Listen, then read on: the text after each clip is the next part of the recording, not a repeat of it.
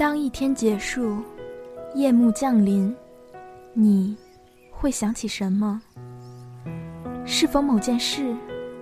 是否某个人？你会微笑，又或是沉默？那是只属于夜晚的温柔追忆，是一段段你们的夜的故事。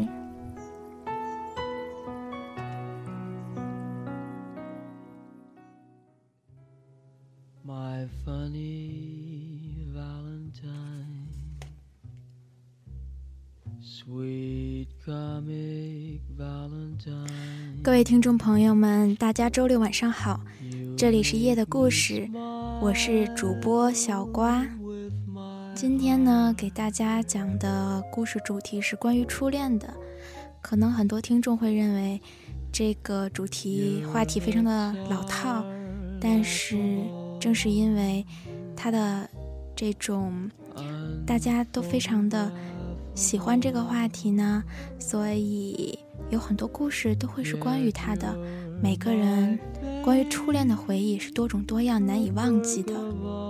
有的人的初恋呢，像是一根柔软的木刺，扎在你的心上，不碰的话根本就不会疼；有的人的初恋就好像是浸满了鲜血的一颗朱砂痣，时时的醒目着，实质都不会忘记；而有的人的初恋。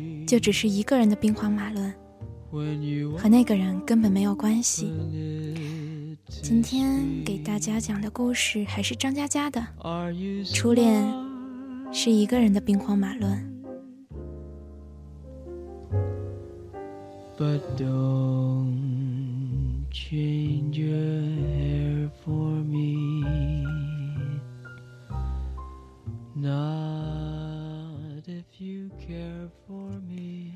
加班后十二点，就去一家很熟悉的酒吧喝酒。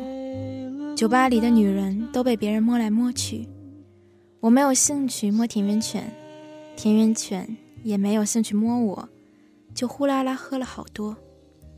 田园犬说：“你知道八卦游龙掌讲究的是先发制人，后发制于人吗？”我说：“治你妹，不如制服诱惑。”田园犬当场翻脸。我严肃的时候，你也严肃一点好不好？我心想，八卦游龙掌很严肃吗？靠！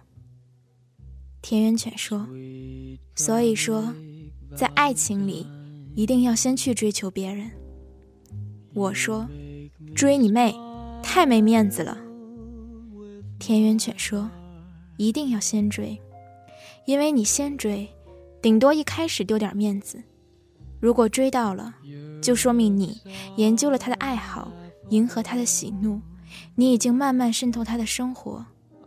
等你厌倦他的时候，他却已经离不开你。因此，在结局里，一般提出分手的都是先追求的那一个。我大惊失色，太卑鄙了，太强大了，这算什么？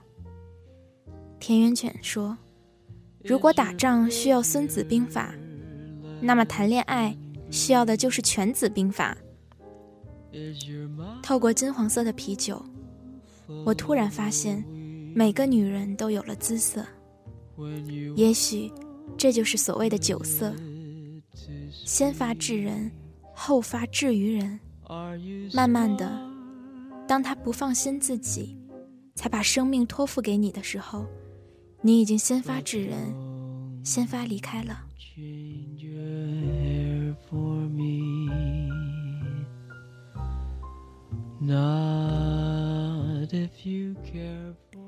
六年级的时候和班长同桌，当时总是班长拿第一名，我拿第二名，于是他是大队长，我是中队长。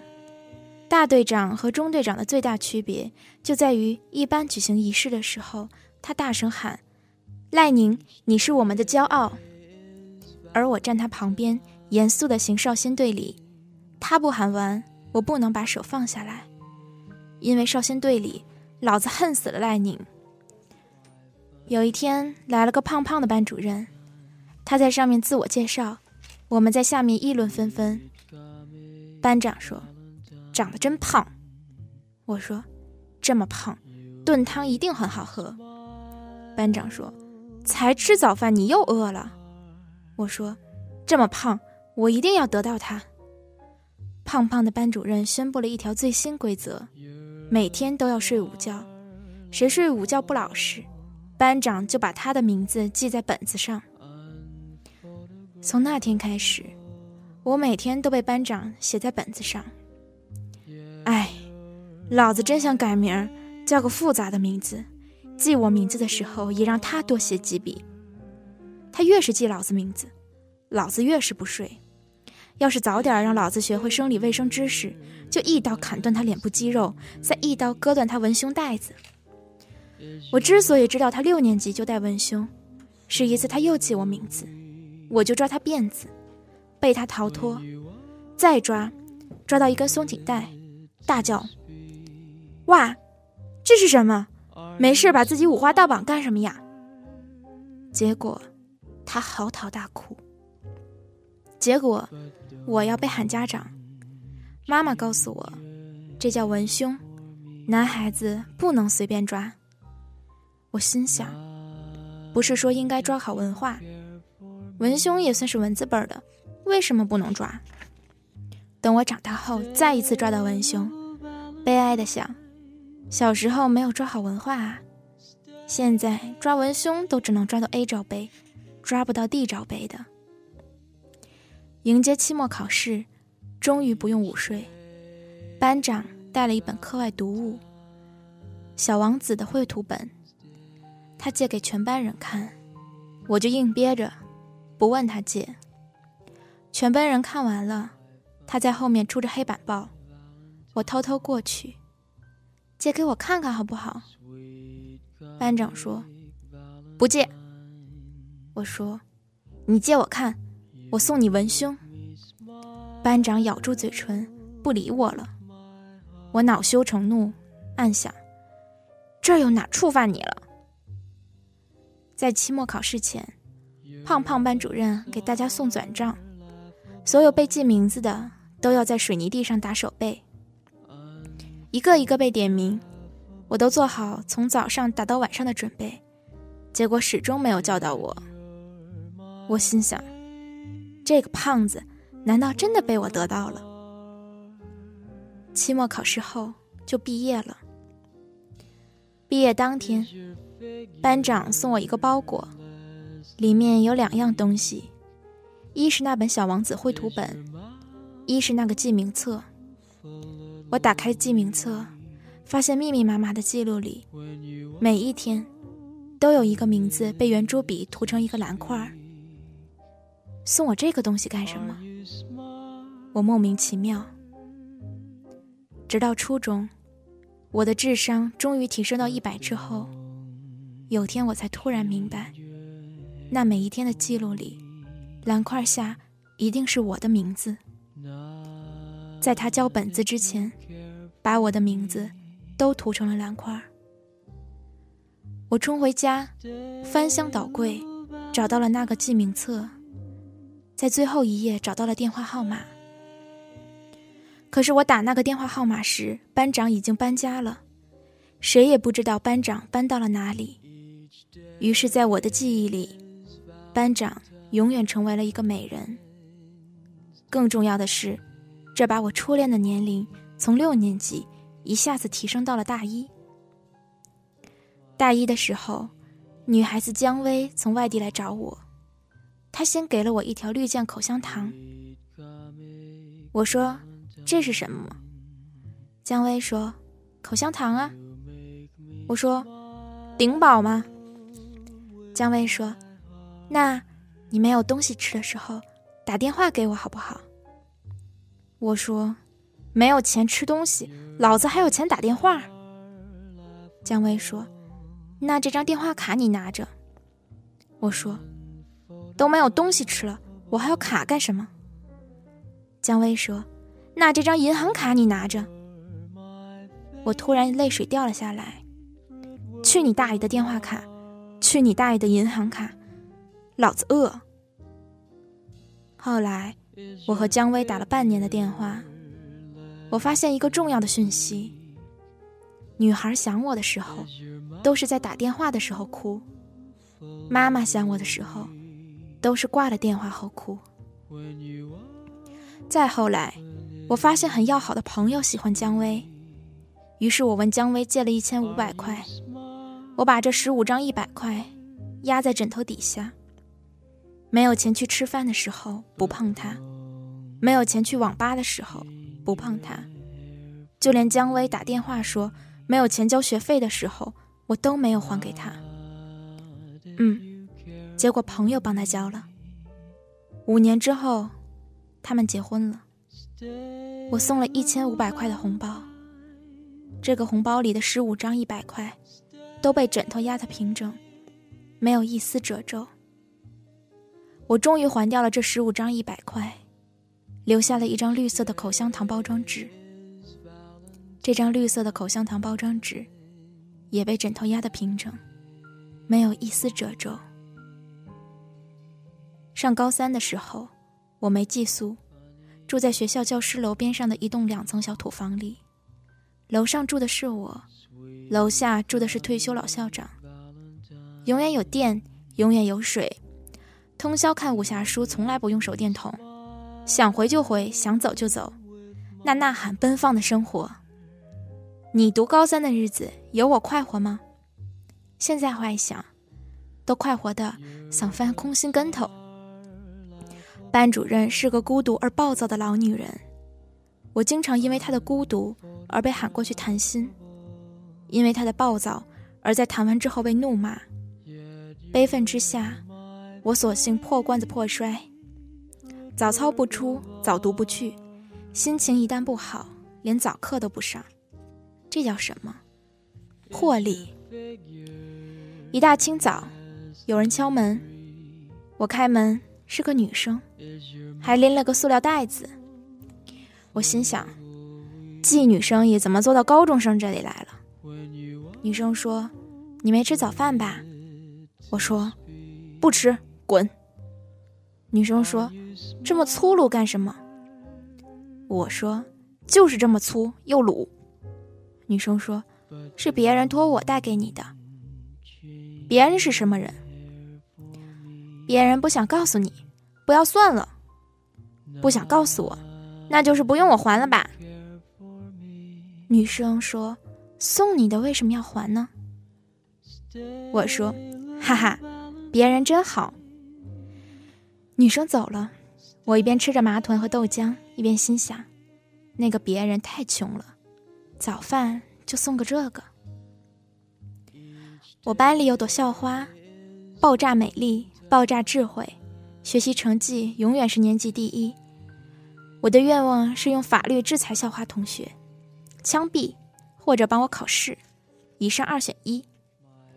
同桌的愿望是用法律制裁门卫，这样可以半夜偷偷溜到录像厅看片子，看到一半喊老板换片。几年后，同桌被法律制裁了，他在承德当包工头，偷税漏税拖欠工资。被判入狱三年。当年我就知道这个同桌并非等闲之辈。一天约了我去城里打游戏，他居然还带了一个猪头妹。打到半夜，他问我借钥匙，说要和猪头妹住过去。我还要打街霸，用钥匙和他换了十几个铜板。第二天大早就出了状况，他们出房间时被楼下退休的老校长看见了。幸好天色不好。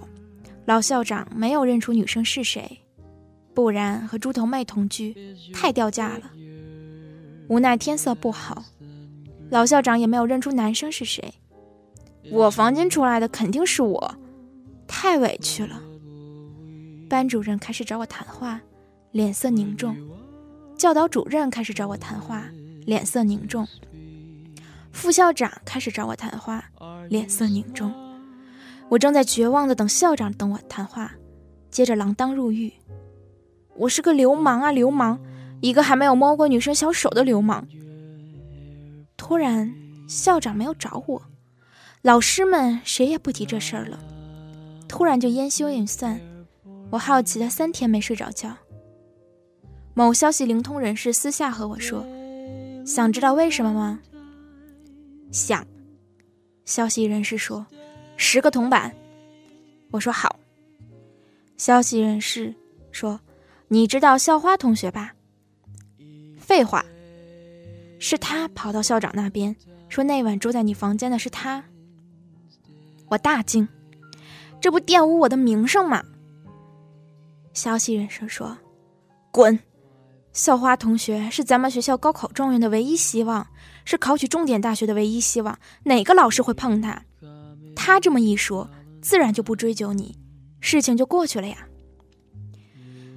校花同学不但爆炸美丽，爆炸智慧，还爆炸伟大。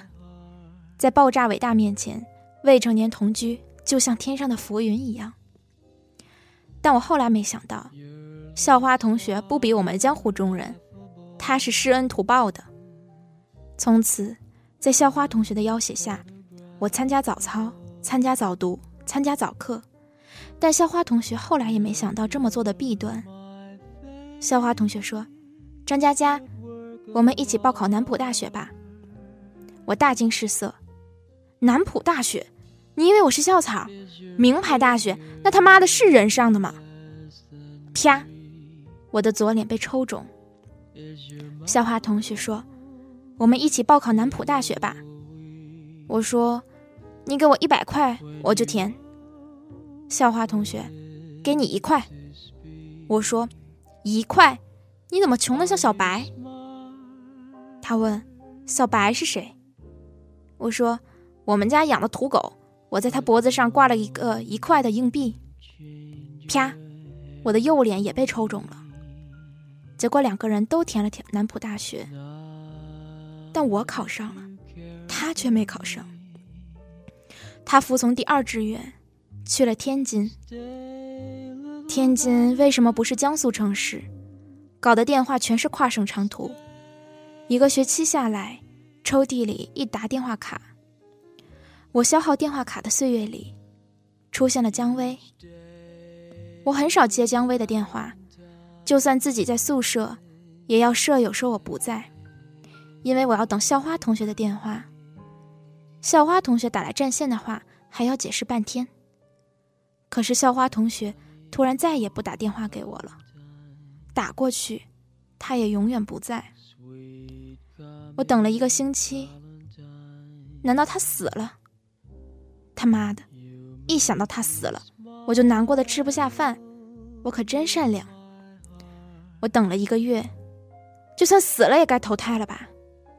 一想到他投胎了，我就寂寞的睡不着觉。我可真淳朴。我等了三个月，我想去天津。这时候，姜薇从外地来找我，她先给我一条绿箭口香糖。我说：“这是什么？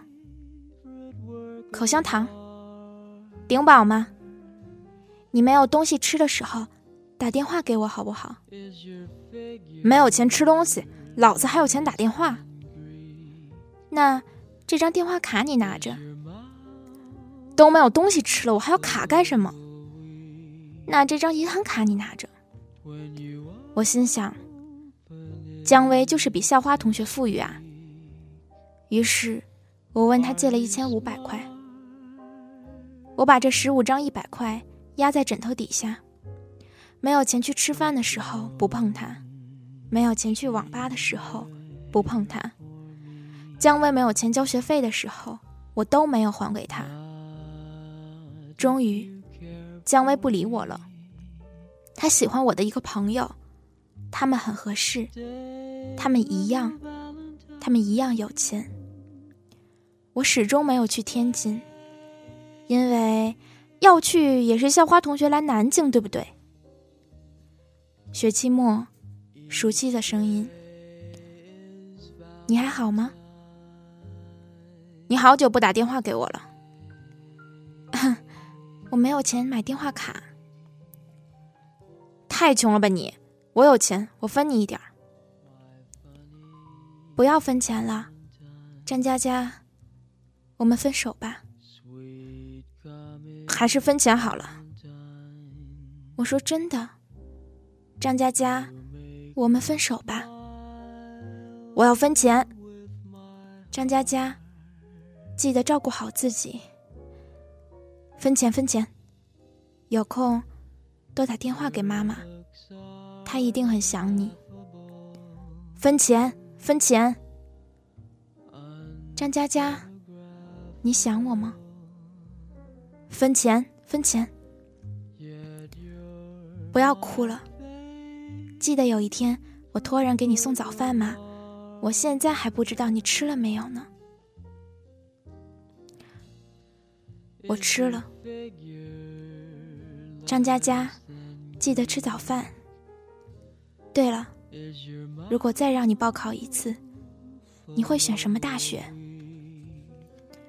我心想，我什么地方也不选，我找个村姑，在那二层小土楼，洞房种田浇粪，这辈子都不用买电话卡。张佳佳，分手以后，你再也不要打电话给我了。电话就这么挂了。挂的时候，我已经忘记哭了，但是我好像听到他哭了。五年之后，听到姜薇和我朋友结婚的消息，我送了一千五百块的红包。这个红包里的十五张一百块。都被枕头压得平整，没有一丝的褶皱。我终于还掉了这十五张一百块，留下了一张绿色的口香糖包装纸。这张绿色的口香糖包装纸也被枕头压得平整，没有一丝褶皱。而在这五年里，我去过校花同学的家里三次，她的照片一直摆在客厅靠左的桌子上。照片边上有本笔记，有一盆花和一些水果。照片前还点着几根香。我抽烟，他抽香，还一抽好几根。看他这么风光，可是我很难过。我知道这笔记本里写着，他给谁送了早饭。他为谁背了黑锅？他要怎样骗一个笨蛋分手？他真是个斤斤计较、施恩图报的小人。笔记里还夹着病历卡。我想，我应该感谢他，不然我还要消耗电话卡。我想，我应该痛恨他，否则。我不会这么难过。每次我会和他妈妈一起吃一顿饭，每次我和他妈妈吃饭都说很多很多事情，说得很开心，笑得前仰后合。每次我在他家，不会掉一滴眼泪，但是一出门，就再也忍不住，蹲在马路边上，哭很久很久。如果我是这样，我想。那他妈妈也一定等我出门，才会哭出声来吧。在很长一段时间里，我继续没有早饭吃。没有早饭吃的时候，我就想起一个女生。送早饭的时候，校花同学和别人一样穷。考大学的时候，校花同学和小白一样穷。打电话的时候，校花同学和我一样穷。听到收音机里放歌，叫一生所爱。我没有抽一口，烟灰却全掉在了裤子上。我没有哭一声，眼泪却全落在了衣服上。电视机里有人在说：“张嘉佳。”奇怪，那个人好像一条狗啊！狗什么狗？你见过狗吃麻团喝豆浆的吗？抽屉里一沓电话卡，眼泪全打在卡上。我心想：狗什么狗？你见过狗用掉这么多电话卡吗？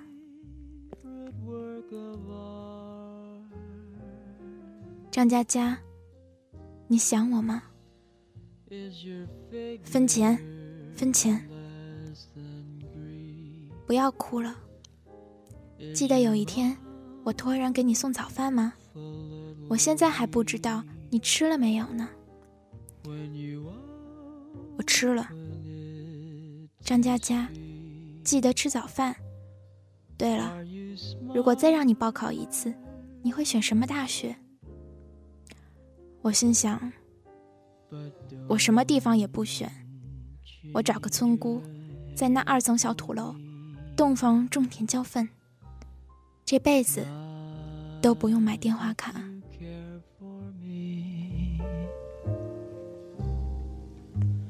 Stay, little Valentine.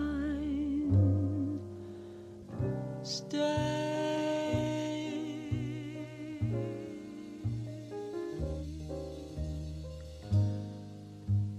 Day is Valentine. 今天夜的故事就讲完了，嗯，初恋的故事不一定美。虽然这个故事是悲伤的，但是小瓜却希望，嗯，忘记你真正的初恋，记得那些所有美好的事情，然后让你接下来的每一段恋爱都能像初恋一样的美好。所以呢，在节目的最后，我想送给你们一首非常欢快的歌，是呃动画片《世界第一初恋》的主题曲。嗯，今天夜的故事就这样结束了，我们下周见。我是小瓜，祝你们所有人都拥有甜蜜人生，晚安。